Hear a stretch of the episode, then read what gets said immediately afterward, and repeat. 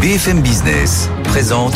Tous les jours, j'entends quoi? De nouvelles solutions, de nouvelles entreprises, de nouvelles levées de fonds. Mais c'est extraordinaire. J'ai dit qu'il y a un vrai souci, il faut créer de l'emploi. Je suis assez d'accord avec euh, ce qui a été dit. Il suffit d'écouter BFM Business. Voilà, magnifique. Guillaume Paul, Good Evening Business.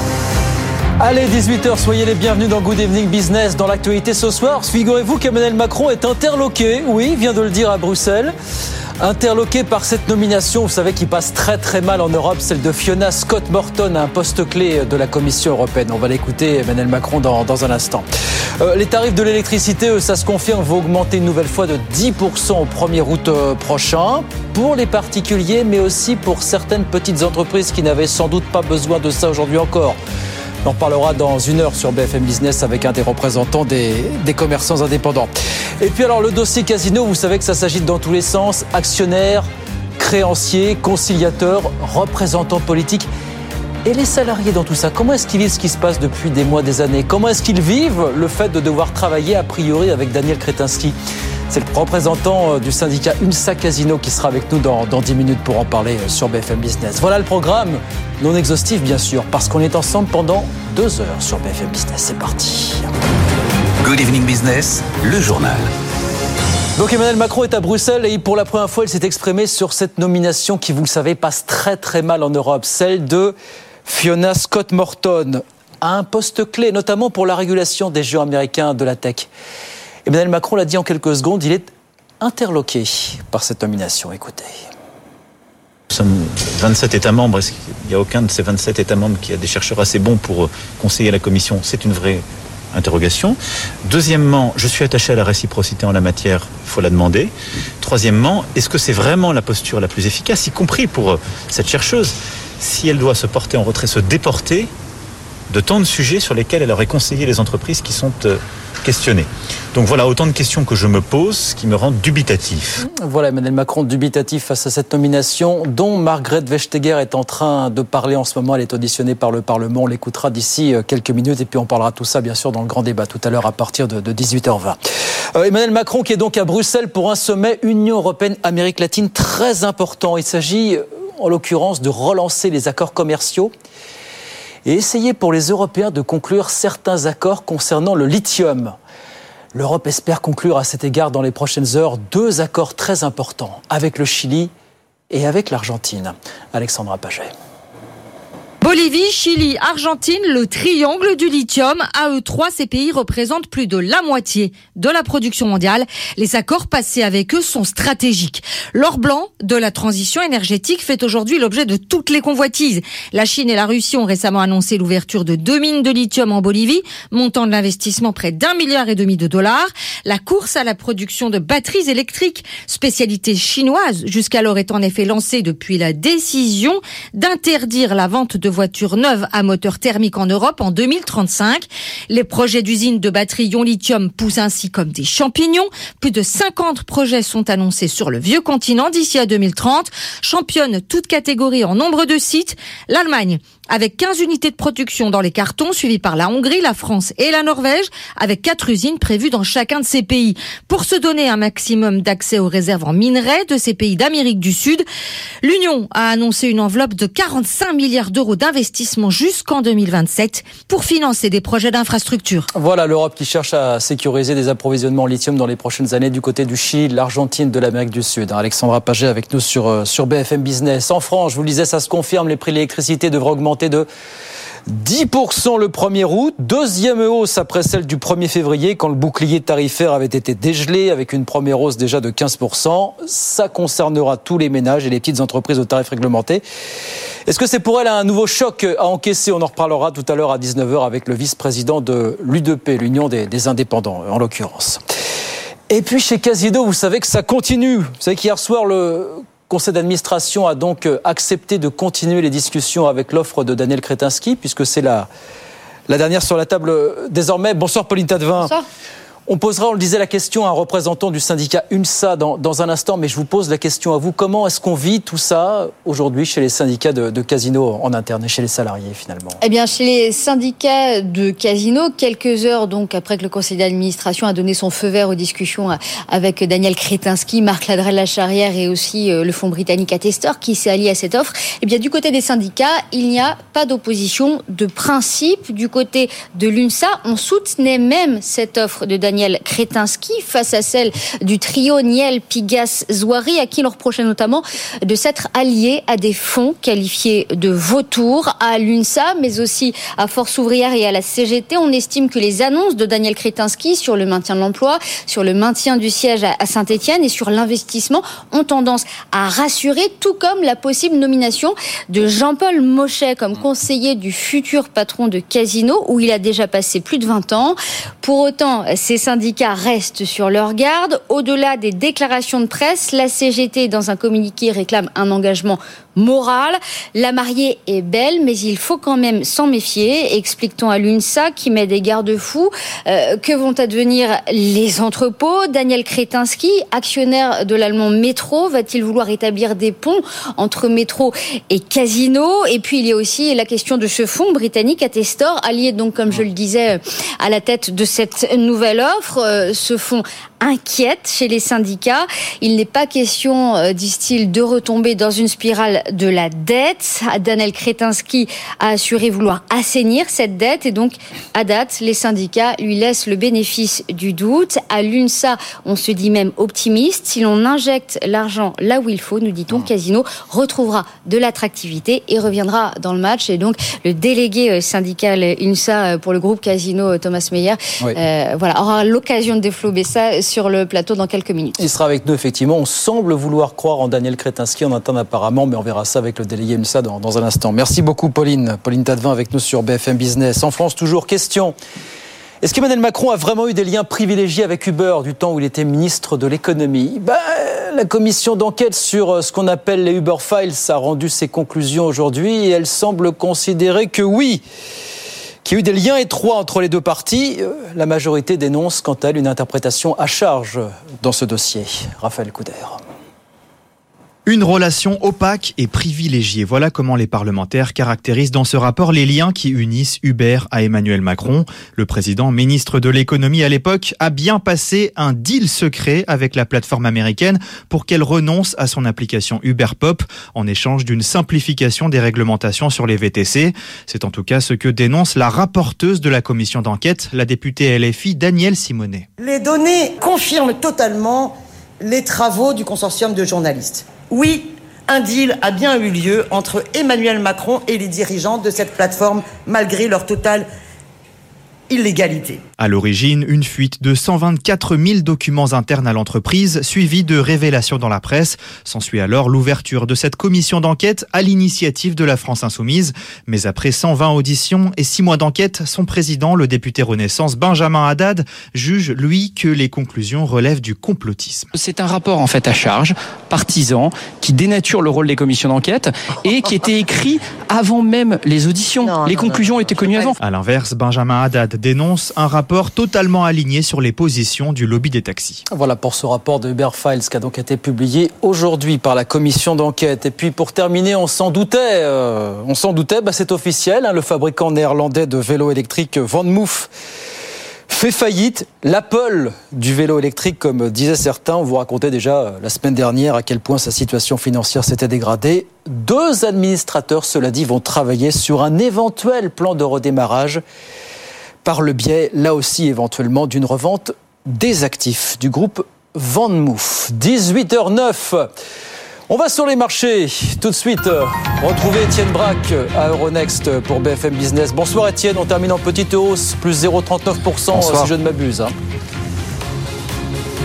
En effet, après une baisse d'un pour cent hier, hein, souvenez-vous, c'était euh, Richemont, le secteur du luxe, qui a souffrait après notamment des, statistiques chinoises et donc euh, le chiffre d'affaires de la maison mère de quartier. Aujourd'hui, ça va un petit peu mieux dans le sillage de, Wall Street, hein, qui, est, positif euh, aujourd'hui. Petit à petit, on rentre dans la période euh, des résultats d'entreprise. Il faut dire que pour l'instant, ça se passe euh, particulièrement bien. Pour nous, dans le CAC 40, ça sera euh, jeudi le, le coup d'envoi avec euh, notamment Publicis. En attendant, vous avez un titre qui gagne 1,6% ce soir, 73,58 euros.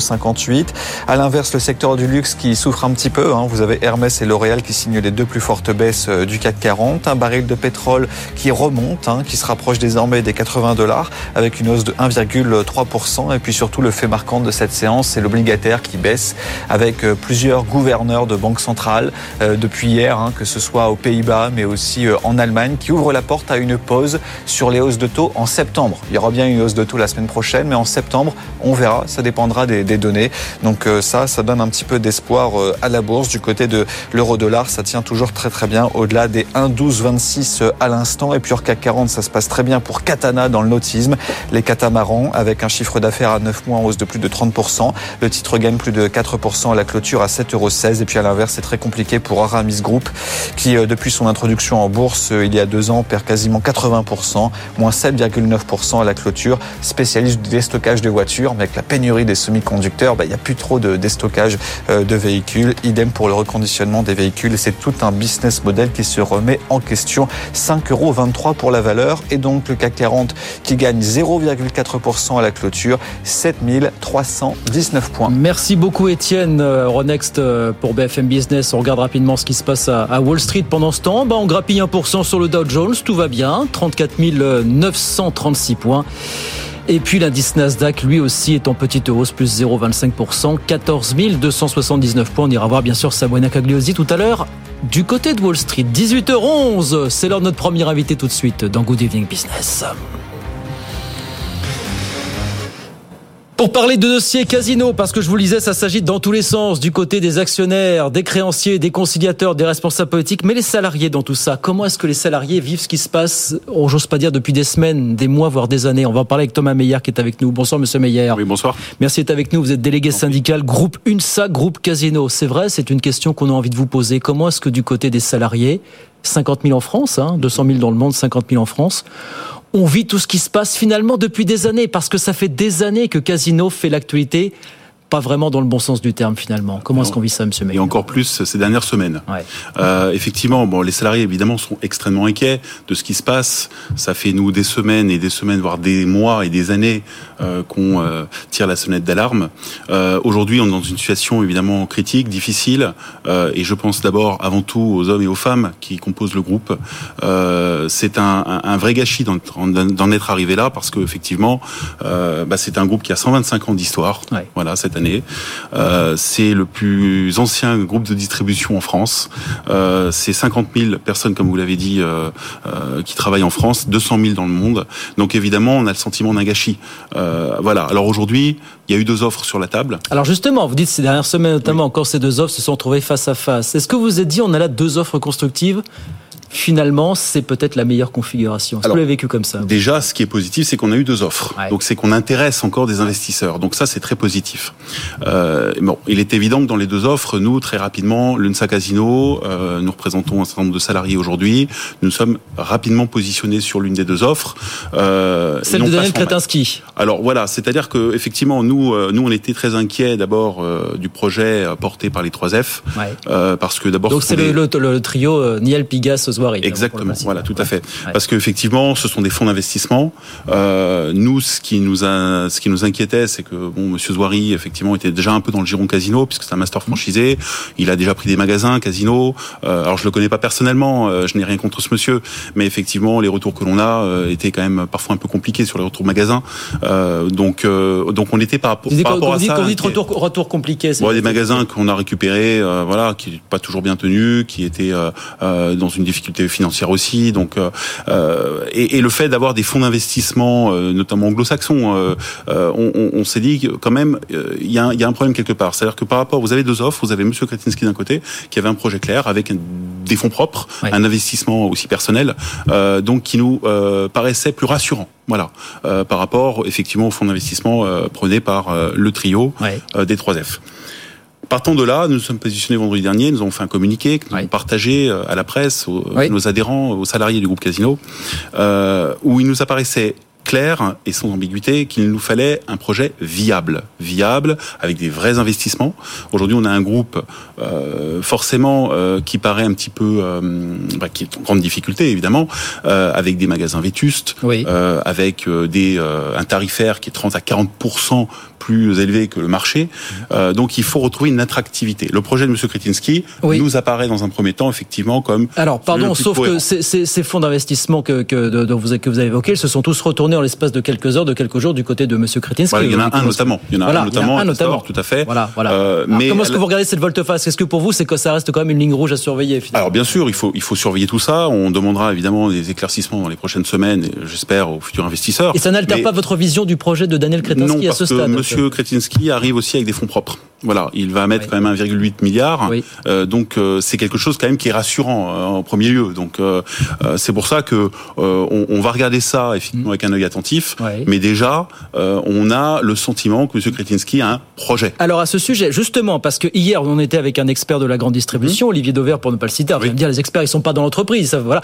Mais il nous disait finalement moi ce qui, ce qui m'interloque un peu dans tout ça, c'est que Daniel Kretinsky, oui il apporte de l'argent frais, oui il va résoudre le tout ou partie du problème d'endettement mais il n'adresse pas l'autre grande problématique qui est celle de la stratégie commerciale sur le long terme. Et il nous disait même pourquoi ne pas envisager que les trois F dont on parlait reviennent en deuxième, euh, dans un deuxième temps pour appuyer un petit peu le rebond commercial, le rebond en termes de stratégie? Est-ce que c'est quelque chose que vous excluez ou dont vous ne voulez pas entendre parler vous Aujourd'hui, on n'exclut rien. Aujourd'hui, ce qu'on veut, c'est retrouver de l'attractivité. Et on a la chance aujourd'hui d'avoir un projet qui semble être solide sur le papier, que nous souhaitons nous aussi accompagner. Euh, on a demandé quelques garanties aussi, euh, c'est-à-dire le maintien du siège à Saint-Etienne. c'est quand même le bassin stéphanois qui est important. Euh, on parle de, de, mettre aussi en place une académie du frais, c'est-à-dire on va revenir vers des fondamentaux, ce qui faisait notre force à Casino, c'est-à-dire qu'effectivement euh, on était quand même euh, innovant sur euh, les métiers du frais, qu'on a perdu ces dix dernières années, on s'est égaré par des choix que je ne discute pas aujourd'hui, mais euh, qui nous ont emmenés euh, dans le dur et dans la difficulté, enfin dans, la situation que l'on connaît aujourd'hui. Donc c'est de revenir vers des fondamentaux. Et ça, effectivement, le projet de Kretinsky le propose. Ça, c'est le premier point. On a demandé des garanties aussi sur les hypermarchés, parce qu'on sait que c'est un modèle qui est aujourd'hui en grande difficulté. On a des magasins vétustes. Il semblerait qu'il va injecter de l'argent euh, dans la rénovation des vous magasins. vous, avez cette, vous dites il semblerait. Est-ce que vous avez cette certitude? Oui, oui, oui, oui. On a, on a, on a eu des échanges euh, et effectivement, euh, il va y avoir des investissements qui vont être faits. Euh, il y aura sans doute des arbitrages aussi. On sait que dans mm. une restructuration, dans un changement de propriétaire, il y a forcément aussi des choix euh, qui vont être faits. Mais nous, ce que nous souhaitons, c'est accompagner ces changements mm. et c'est d'avoir une vision commerciale, revenir à l'essence de nos métiers, euh, ce qu'on a oublié ces dernières années. C'est-à-dire que ces dernières années, on a fait beaucoup plus de finances que de commerce. Rattraper des parts de marché qui se sont dilapidées. Je crois que c'est 6-7% de parts de marché aujourd'hui, oui, Casino. Mais comment, comment est-ce qu'on va rattraper, aller chatouiller ceux qui sont passés loin devant en l'espace de quelques années On va déjà retrouver, retrouver une cohérence sur les prix. Ça, ça me paraît euh, le minimum. Ça, c'était un positionnement prix qui date d'il y a quelques années chez Casino. Quand même. Oui, voilà, mais enfin, on a pris beaucoup de retard. Oui. Donc là, il va falloir faire un investissement fort euh, sur euh, l'investissement euh, à, à amener sur la baisse des prix. Le réinvestissement sur les magasins, sur la vétusté des magasins peut-être se repositionner aussi, optimiser. Euh, on parle beaucoup de la logistique aussi, parce qu'on a une inquiétude sur la logistique. Ouais, ouais. Et là, effectivement, le projet de M. Kretinsky ne nous donne pas les réponses encore aujourd'hui. C'est qu'aujourd'hui, sur euh, dans le groupe Casino, vous avez deux grandes sociétés. Vous avez la Samada qui livre les monoprix. Vous avez Isidis pour les casinos. Et effectivement, on a 119 magasins qui ont oui. basculé Intermarché. Oui, voilà. C'est autant d'activités ouais. en moins qui euh, nous auront euh, sur euh, sur les que nous n'aurons plus sur les sur les sur les entrepôts Isidis. Il y a, ça aussi c'est un questionnement. Il y a des noms qui commencent à circuler pour le futur organigramme, deux noms notamment celui de Philippe Palazzi, oui. passé par Métro et Lactalis, et celui bien sûr de Jean-Paul Mochet, ancien patron de Franprix et, et Monoprix. Qui dit-on a une bonne image auprès de ses salariés? Est-ce que ce duo là vous met en confiance pour la suite Si ce sont ces deux personnes effectivement qui sont appelées à diriger. Monsieur Paladi, je ne le connais pas. Vous ne connaissez pas. Donc euh, je ne pourrais pas répondre sur ce sujet, si ce n'est que je crois qu'il est, il, il, est, il était, enfin, à la, à la manette chez Métro, me semble-t-il. Oui, oui, euh, on peut supposer. Métro Lactalis. Hein, voilà, on peut supposer demain euh, des, des trans, transversalités avec notamment les hyper en cash and carry, euh, ce que fait un peu comme Métro pour essayer de redonner un peu d'attractivité. On parle de pont de passerelle avec Métro aujourd'hui. Voilà, hein, tout à fait. Ça, ça, peut être, ça peut être une idée. Voilà, nous, nous, on est, on est réfractaire à rien tant que le groupe perdurera et tant qu'on arrivera à retrouver de l'attractivité. Euh, sur Jean-Paul Mochet, on le connaît un peu mieux puisque c'est un historique de casino. Ancien patron de Monoprix. Un ancien patron voilà. de Monoprix. Euh, alors il n'a pas toujours fait les, les, les, bons, les bons choix, hein, mais comme tout, euh, voilà, comme tout patron, on, voilà, on, on, prend des fois des mesures et puis euh, sont pas toujours les bonnes. Ouais. Mais ceci étant, c'est quelqu'un qui euh, profondément connaît la maison, connaît Casino, et saura sans doute insuffler ce renouveau euh, parce que euh, c'est un historique. Euh, je pense qu'il faudra revenir à l'essence même de, de, nos métiers et ça, il pourra peut-être sans doute l'apporter. Il nous reste une minute, monsieur, oui. monsieur Meyer. Il y, a, il y, a, une personne dont on n'a pas parlé, mais dont on ne peut pas ne pas parler, c'est Jean-Charles Naouri. Est-ce que vous considérez qu'il peut, d'une manière ou d'une autre, avoir une place dans le futur organigramme de Casino? Alors, sur, sur monsieur Naouri, je, on va être très clair. Euh, moi, j'ai beaucoup de respect pour le président euh, du groupe. Il a apporté euh, énormément de choses au sein du groupe. Et je pense que euh, à l'époque, en 97, d'ailleurs, ce sont les salariés qui l'ont mis à la gouvernance du groupe euh, face à Promodes. Euh, oui. Pour les plus anciens, ils sauront de quoi je, je fais référence. Grande bataille. Une grande bataille. Euh, donc je pense qu'il a une dette vis-à-vis -vis des salariés. Aujourd'hui, Monsieur Naouri doit absolument appuyer, accompagner le projet qui arrive. Euh, et sans doute, à un moment donné, il faudra qu'il laisse la place aussi. Parce que euh, il faut laisser peut-être des gens nouveaux insuffler quelque chose de nouveau euh, pour redonner du dynamisme au groupe. Et on a beaucoup de respect pour le président, mais aujourd'hui, on est arrivé à une situation pour laquelle il est seul responsable. Est-ce que vous considérez donc, est-ce qu'il faut comprendre que pour vous, il a plus dépensé d'énergie à durer qu'à faire finalement, aller de l'avant ces dernières années? Est-ce que vous avez le sentiment d'avoir été suffisamment écouté par Jean-Charles Naouri, reçu? Rassuré, accompagné finalement ces Alors, dernières années. On a été je parle reçu. pas des derniers mois, je parle des oui, dernières oui. années. On a été reçu. Euh, bon, euh, on a été reçu, tout à fait. On a été reçu. On a été parfois rassuré, mais on a surtout euh, alerté et à maintes reprises sur euh, un certain nombre de stratégies euh, qui étaient menées euh, par la direction du groupe, pour lesquelles on a dit c'est peut-être pas la bonne direction. Donc on a investi beaucoup d'argent sur certaines opérations, certaines ouais. stratégies, et aujourd'hui on voit bien que parfois on fait machine arrière. Donc ça on l'a dit. Donc on n'a pas toujours eu le sentiment d'être écouté, mais on a été reçu. Oui, il nous a reçus. Il était trop financier peut-être pour vous. C'est ce que disent certains, trop sans financier, doute. pas assez entrepreneur oui, ces dernières sans années. Doute, sans doute. Je pense qu'on a oublié, on a oublié de faire du commerce ces dernières années. Je crois que c'est vraiment ça mm.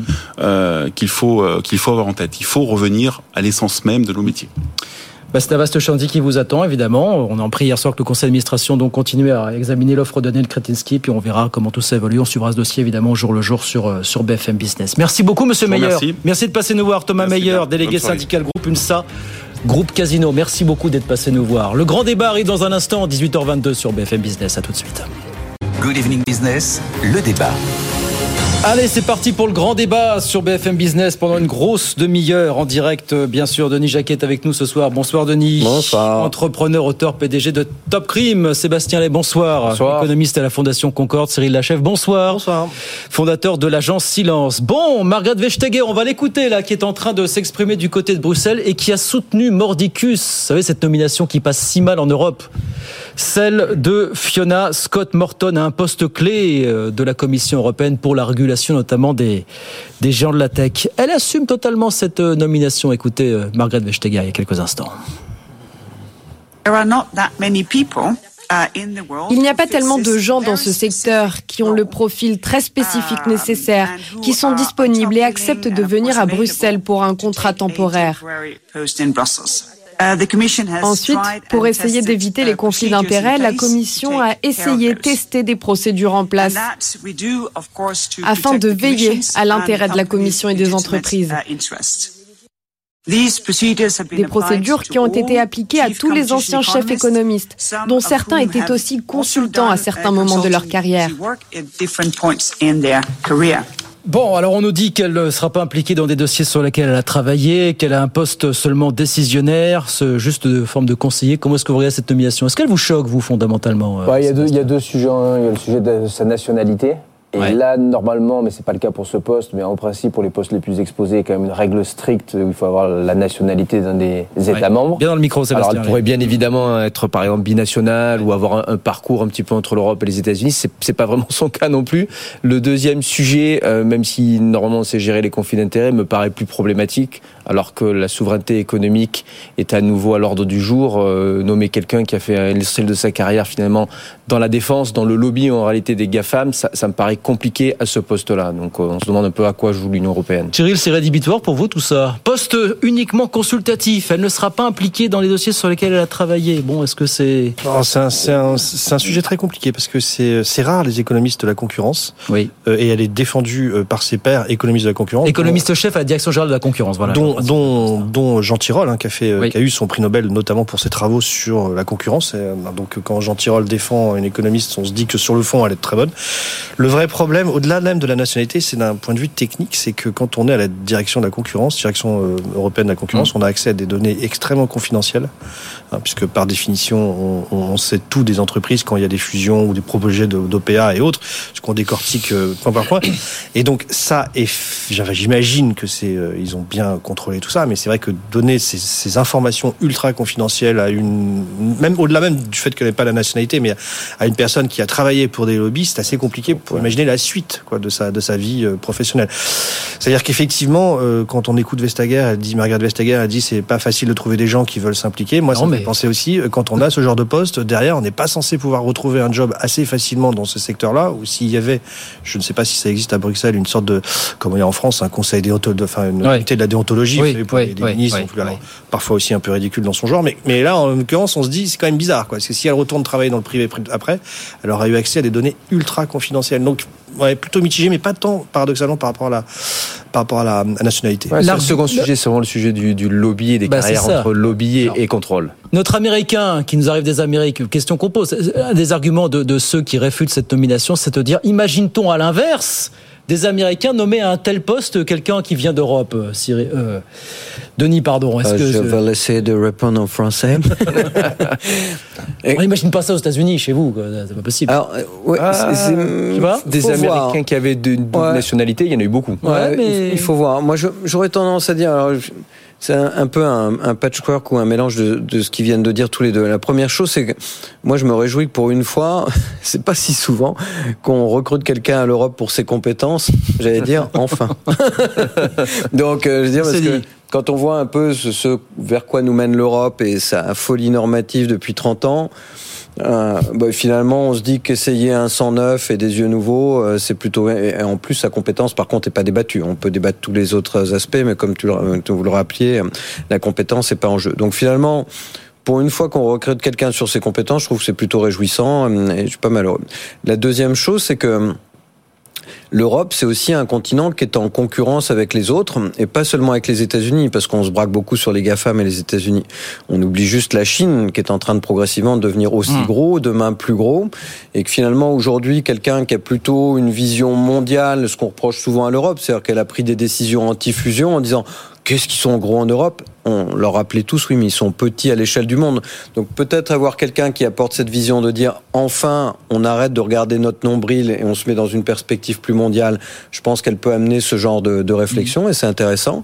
Et à nouveau, faut pas se braquer sur les États-Unis parce que les États-Unis ne sont plus l'alpha et l'oméga du monde. Donc euh, le, le, la Chine euh, est là aussi.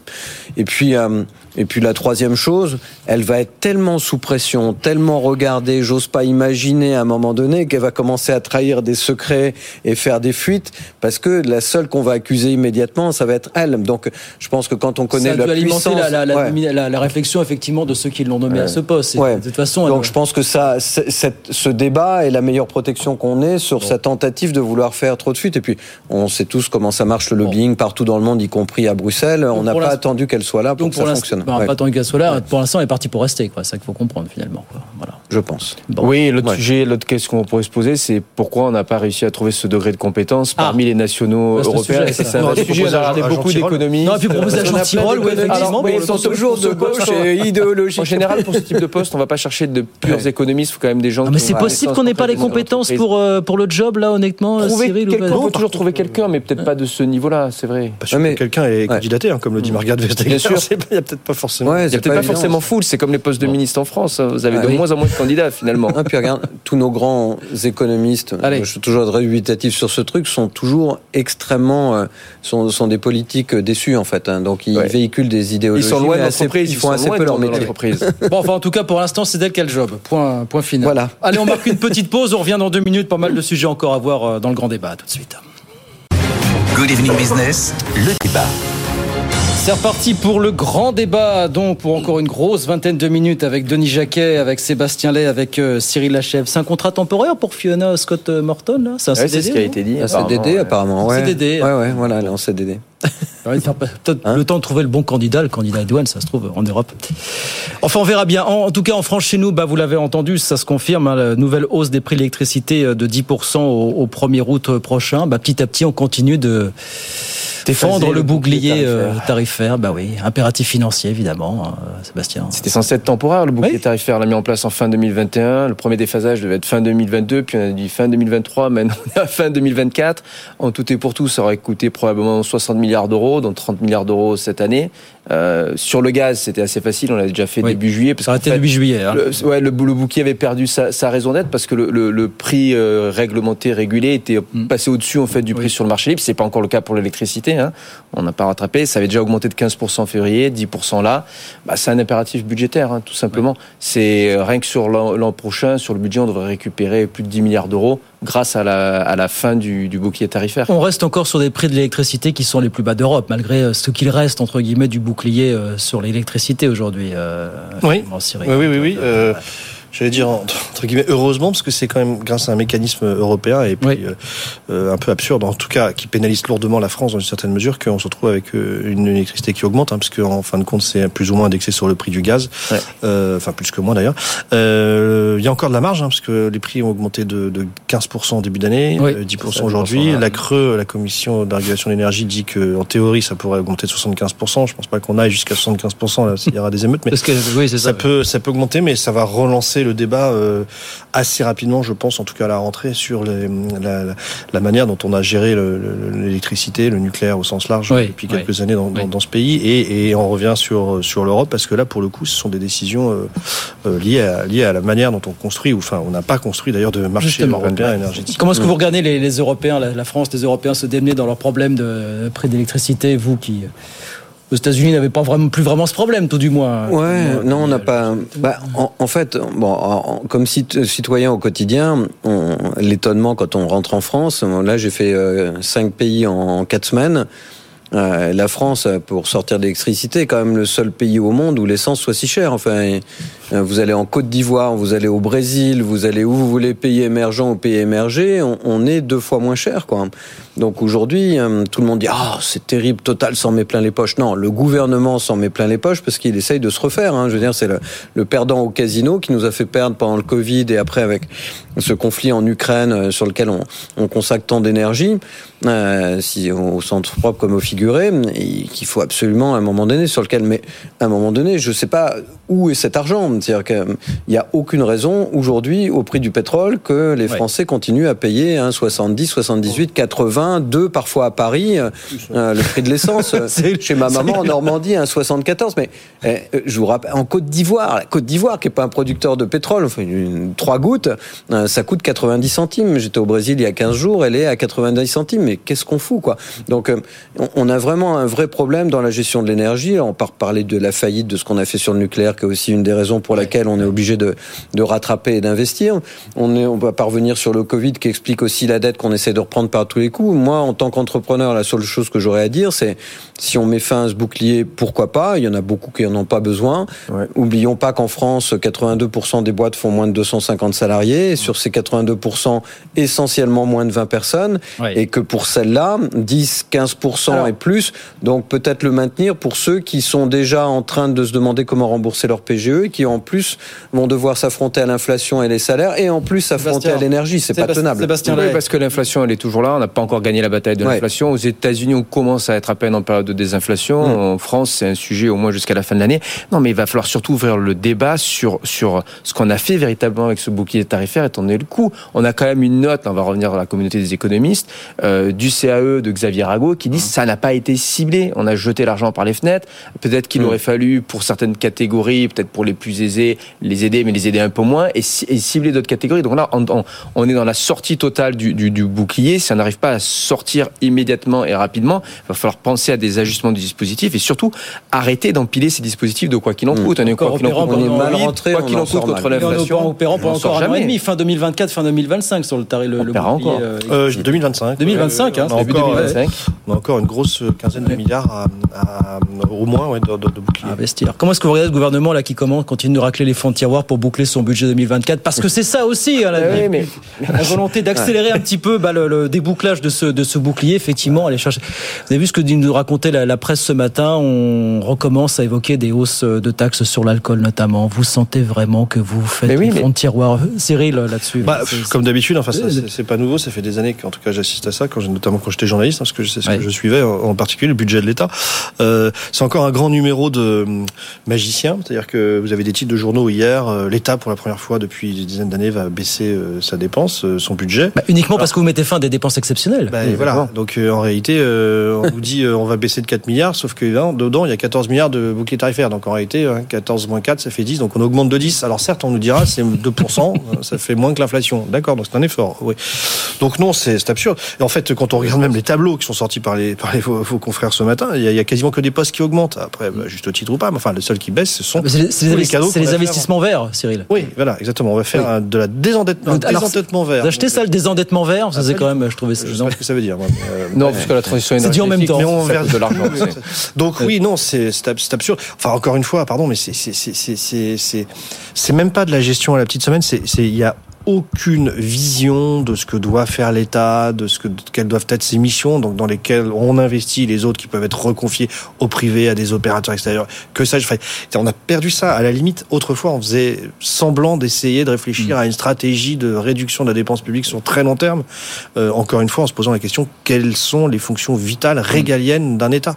Et ça, c'est le rôle du gouvernement et de Bercy. Non, mais je crois que les, les taxes sur les alcools, ça nous a tous mis un coup ce matin, sans mauvais jeu de mots, quand on a vu ça. Plus les 100 à 200 millions d'euros dont on nous explique, je crois que c'était dans les échos, qu'on va essayer de récupérer sur certaines Ça va pas suppression vraiment- de certains contrats aidés. Enfin, voilà, le problème. Quand on regarde le programme de stabilité économique et financière qui a été transmis à nos, à nos partenaires européens et qui a été passé en revue critique par la Cour des comptes, même, même par le FMI d'ailleurs, Ouais. d'abord nos objectifs ils sont très pusillanimes. hein. C'est revenir en 2027 à même pas 3% euh, du PIB de déficit par an, euh, la dette à 108%, donc c'est déjà pas terrible. Mais même ça, ça demande d'avoir quand même une assez forte croissance. On était un peu optimiste, on a chargé la barque sur les, les projections macroéconomiques de croissance.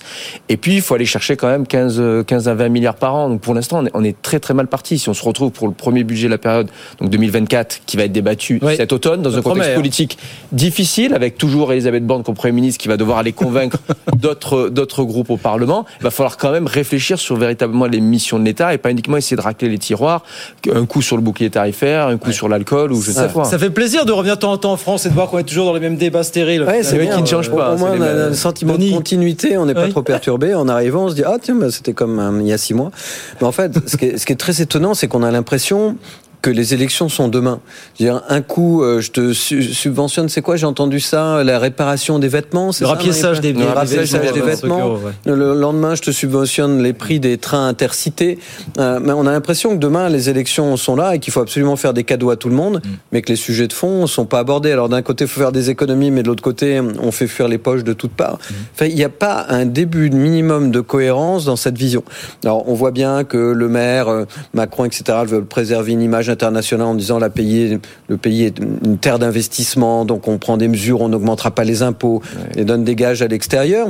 Mais pour le moment, c'est plutôt l'intérieur qui en a besoin. Bon, on a fait parler Elon Musk très longtemps sur les plateaux français, qui dit tout le bien, qui dit tout le monde le déteste sauf moi. En gros, hein, c'était ça son, son interview, euh, Macron. Mais qui va aller investir en Espagne, vous allez voir ce qui va se passer. Mais euh, ce qui va se passer, c'est que moi, les échos que j'ai de l'intérieur de ces équipes d'investissement, c'est que vraisemblablement, les premiers investissements de Musk euh, seront en Allemagne, en Belgique ou en Espagne, mais absolument pas en France. Donc il l'adore, il le trouve très bien, mais c'est pas chez lui qu'il va investir. Donc on veut faire la danse du ventre à tout le monde pour qu'ils investissent chez nous et préserver une apparence. Et derrière, c'est une apparence qui fuit de toutes parts. Et en plus, on fait n'importe quoi au quotidien. Là, bah, il faut satisfaire un tel et puis un tel, mais c'est des cadeaux qui sont déjà inenvisageable dans une période dans la presse indienne sur le passage de Narendra Modi apparemment. Ouais. Quand même, hein. Hein de bons, de bons articles en, en, Inde sur le passage de Narendra Modi euh, à Paris la semaine dernière. Oui, parce que bah, du coup maintenant il faut quand même faire en sorte que maintenant qu'on voit que tout le monde se coalise contre nous, la Chine avec l'Inde, avec la Russie, avec la Turquie, il est temps d'aller faire la danse du ventre un peu ailleurs, c'est normal. Allez, on marque une petite pause, on revient dans un instant de ces casinos et puis euh, bah, des... un dialogue qui se reconstruit entre Chinois et Américains justement. John Kerry hier il y a eu Anthony Blinken, Janet Yellen et puis beaucoup de patrons. Qu'est-ce qui se passe entre Chinois et Américains? On raconte ça dans, dans un instant, tout de suite. Good Evening Business, le débat. Allez, le débat continue, toujours en direct sur BFM Business avec Denis Jacquet, avec Sébastien Ley, avec euh, Cyril Lachèvre. Le dossier casino. Est-ce que vous dites tout est bien qui finit bien, là, finalement? L'offre de Kretinsky sur la table. On avait un représentant syndical qui nous disait Bon, on veut croire en Daniel Kretinsky. Il a donné des, des garanties sur, euh, sur l'emploi, sur l'investissement. Est-ce que vous dites on est proche du début, du commencement peut-être d'une petite accalmie dans, dans ce dossier, Cyril? Alors, je pense que oui. Enfin, en tout cas, ça en a l'air. Euh, toutes les apparences sont là. Moi, je, je, je, je connais tellement l'attachement euh, de Jean-Charles Naouri à, ouais. à, à, son groupe, euh, sa, son, son intelligence hein, d'ailleurs et sa, sa roublardise, euh, si je puis dire. Alors même s'il est complètement acculé, je, je n'arrive pas à imaginer euh, qu'il n'y ait pas, euh, parce qu'il y en a eu déjà pas mal de, de, de derniers euh, petits, ah. une petite surprise. Coup de Trafalgar. Je n'ai absolument aucune information. Pas, mais c'est connaissant le personnage. Vous avez, idée, vous avez une idée de ce que ça pourrait être. Ça non, non, pas du tout. Non, non, mais ça a l'air presque trop facile, j'allais dire, dans une certaine mesure. Et d'autant qu'en plus, Daniel Kretinsky a dit qu'il appréciait vraiment Jean-Charles Naouri, mais qu'il n'était pas question de lui confier quelques gestion opérationnelle. J'ai cru vaguement entendre parler d'une sorte de présidence en exécutif. Ça paraît quand même compliqué encore, mais bon, voilà. C'est juste une petite petite. Euh... Enfin, il resterait d'une manière ou d'une autre, peut-être dans le conseiller. Enfin, j'en sais rien. Non, mais c'est, enfin, un empire certes, enfin, qu'il a bâti oui, bien intégralement. Sûr, bien sûr, alors.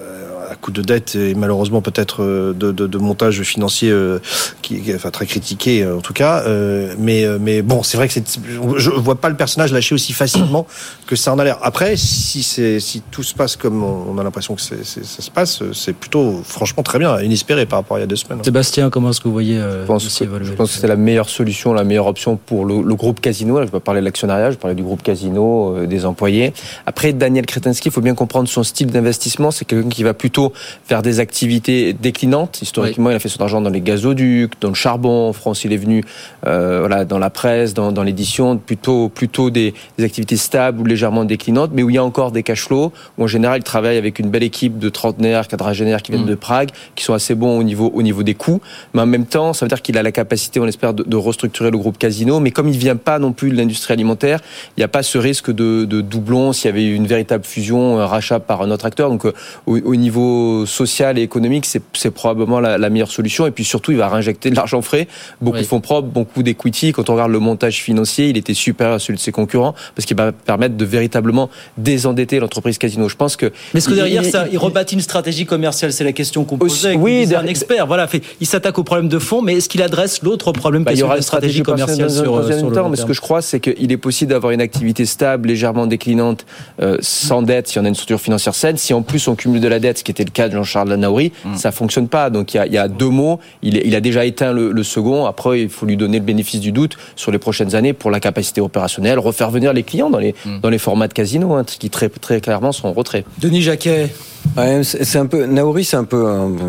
Je connais pas personnellement, mais un tout petit peu la, la, la famille. C'est l'exemple de l'intelligence à la française telle qu'on la connaît. C'est-à-dire, elle peut ouais. construire un monde le jour et détruire ce monde le lendemain. C'est-à-dire, c'est des gens extrêmement ingérables, totalement asociaux. Enfin, tous ceux qui ont bossé avec Naori en général pour ce contenu, plus de deux ans ou trois ans, c'était vraiment un exploit, c'est impossible de travailler avec lui. Et comme tous ces gens, Giscard, Fabius à un certain moment, c'est des gens dont l'intelligence les isole du reste du monde. Hum. Donc ils sont plus capables de travailler en équipe, donc ils font des erreurs parce qu'on peut pas avoir raison toujours, tout le temps. Et donc en fait, l'histoire de Casino, c'est un petit peu celle d'une intelligence solitaire qui veut plus euh, accepter de ne pas avoir raison et on peut pas être bon toute sa vie. Bon. Et donc bon, en même temps, il y a plein d'autres, euh, je veux dire, Auchan, etc. Tous les groupes ont des difficultés sur la grande distribution depuis déjà ça- plus de ça 5 fait ans. des- hein. Fait expliquer que fait des années qui, qui, qui passent plus de temps, dé- dépensent plus d'énergie à durer plutôt qu'à faire finalement. Oui, C'était oui. un petit peu le problème. Oui, euh, vous voulez dire un mot là-dessus, euh, Cyril euh, Oui, non, c'est c'est effectivement ce que disait Sébastien. le- le- le- L'industrie, euh, enfin le- l'agroalimentaire, la grande distribution, pardon, c'est finalement quelque chose qui est pas très rentable en soi. Ah, les marges sont faibles. Euh, tout se fait sur la finance. Et donc effectivement, quand on est plombé par une dette terrible, euh, quand on résout en grande partie le problème financier, euh, euh, le problème opérationnel devient beaucoup plus simple. Euh, et je suis pas persuadé que ça aille si mal que ça opérationnellement dans le groupe Casino en tant que tel. Euh, je pense que, enfin, dire, ils ont, en plus, ils sont très innovants. euh, Donc, euh, Mm. Il y a des parts de marché ça- qui se sont une fois qu'on est, qu'on est, qu'on est allégé Oui, c'est financier, euh, on peut, on peut, voilà, remettre. Oui, parce que là, Pardon, il, Denis, oui, je- il est acculé, il n'a pas le choix, c'est une question de temps. C'est-à-dire, même s'il a des surprises en tête, il faut qu'elle aille vite, hein, parce que une boîte qui a besoin d'argent, au bout d'un moment, quand elle est plus soutenue, et puis tu peux plus aller chercher, aujourd'hui, il peut plus aller chercher des crédits sur le marché, il peut plus aller chercher de financement. En plus, ce financement, même s'il en trouvait, coûterait une fortune et ferait qu'aggraver la situation. Donc, de toute façon, même s'il a un- quelque chose dans la botte de caché, il va falloir qu'il le sorte très vite, parce que maintenant, il faut conclure ce, pl- faut conclure ce plan très vite, oui. Sébastien, Un dernier on- mot, tous les Ouais. problèmes sur la, la- la structure du capital qu'on a vu apparaître au cours des deux, trois dernières années. Tout avait été annoncé dès 2015 par, rappelez-vous, un, un parieur à la baisse, hein, Muddy Water, un américain avec un short seller. Euh, ce serait bien quand même que l'AMF, toutes les personnes qui sont concernées par ces dossiers-là, euh, reviennent sur le sujet. La prochaine fois que quelqu'un d'Asie ou des États-Unis nous alerte sur les comptes d'une grande entreprise, il faut quand même au moins peut-être regarder la réalité de ce qui est dit avant de simplement s'attaquer aux vilains spéculateurs venus de l'étranger. Parce que tout ce qu'ils avaient dit en 2015, c'était avéré vrai. Voilà pour le dossier casino. Euh, dites donc, ça se réchauffe sérieusement entre la Chine et votre beau pays euh, des États-Unis. Alors les grands patrons reviennent. ouais. Bon, Il y, a- il y a- il y a qui n'était pas venu depuis trois ans euh, en Chine.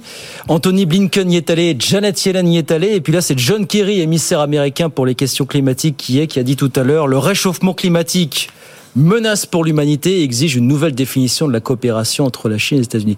Qu'est-ce qui se passe là? C'est l'amour fou d'un seul coup, euh, Denis, euh, avec la, la Chine ou quoi finalement Je pense que l'envie américaine est toujours la même, c'est-à-dire d'en découdre avec la Chine, parce que de toute façon, c'est son concurrent principal. Donc, Ouais. euh, de toute façon, la guerre va pas s'arrêter. À un moment donné, il y avait une forme de violence dans la façon de le faire, telle que Trump l'a fait, mais je pense que c'était nécessaire. Et euh, on peut dire beaucoup de choses sur Trump. Il y a d'ailleurs beaucoup de choses à dire, mais la façon Il dont peut-être il encore a- beaucoup à Ouais. dire si ça se trouve. Oui, peut-être en plus.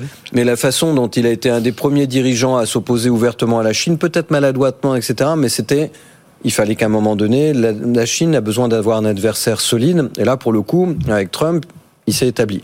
Et finalement, quand Biden est arrivé, il a pas relâché la pression. Non.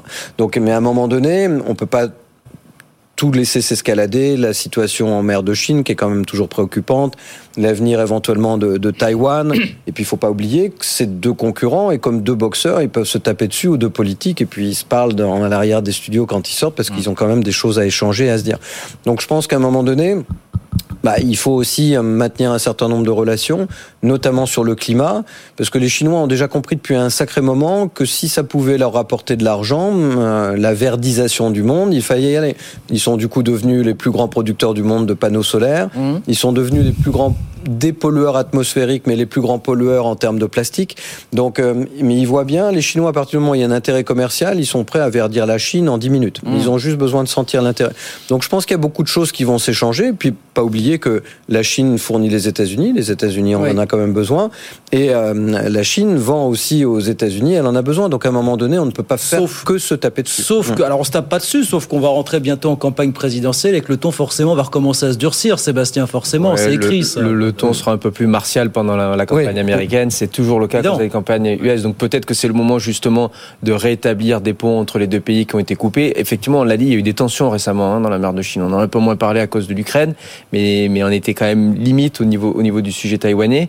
Et alors que il y a aussi une forme de, de, découplage économique entre les deux pays, mais qui n'est pas entier. Il se met en marche, il est lent, il y a quand même encore des intérêts. Et puis en plus, la, la, la visite, je crois, de, de Monsieur Kerry est un peu différente.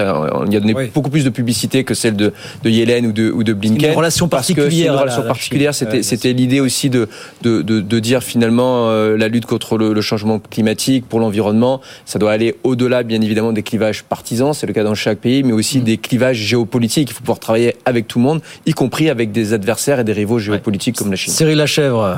Alors, moi, je présenterai les choses un peu différemment. Euh, c'est pas du tout contradictoire. Euh, plutôt du point de vue chinois.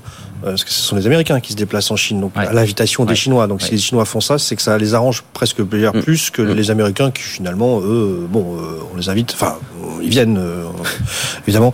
et donc, ça, ça, montre quand même, probablement une petite inquiétude chinoise euh, dans, dans voilà, les chiffres hier, bah, bien sûr. La consommation interne n'est pas terrible, terrible, enfin n'est plus n'est pas suffisante au point de pouvoir soutenir euh, leur euh, leur croissance globale. Les chiffres du chômage des jeunes, c'est très très impressionnant. Je les ai découverts moi récemment, là, le 21% de, de chez les 18-24 ans. Mm.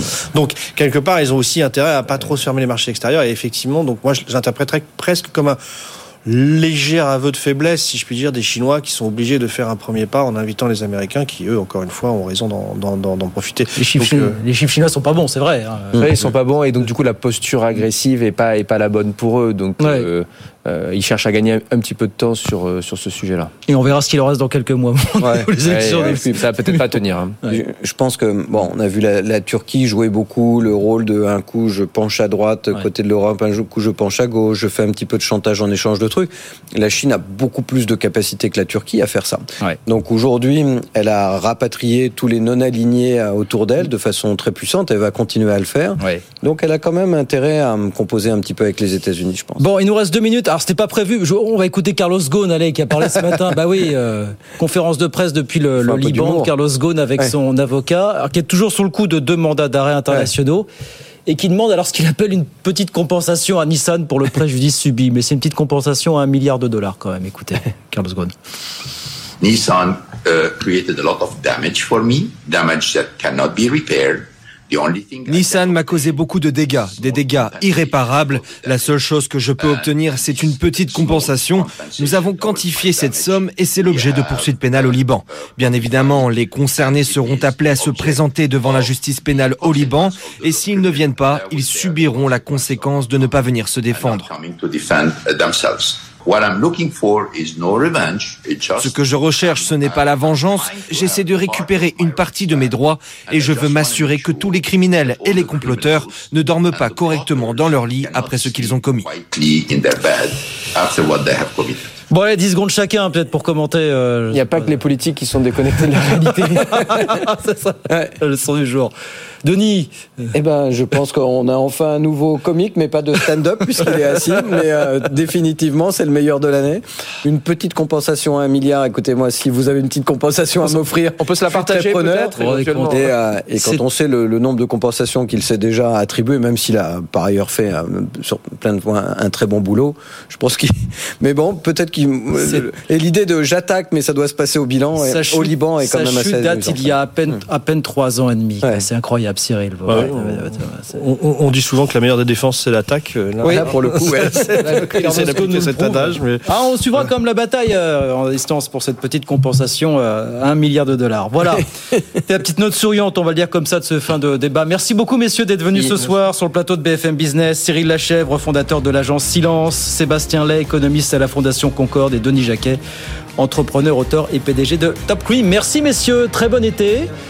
Rendez-vous à la rentrée avec grand plaisir pour de nouvelles aventures. Euh, on marque une petite pause et puis les infos dans, dans un instant sur BFM Business. Good Evening Business. Actu, expert, débat et interview des grands acteurs de l'économie.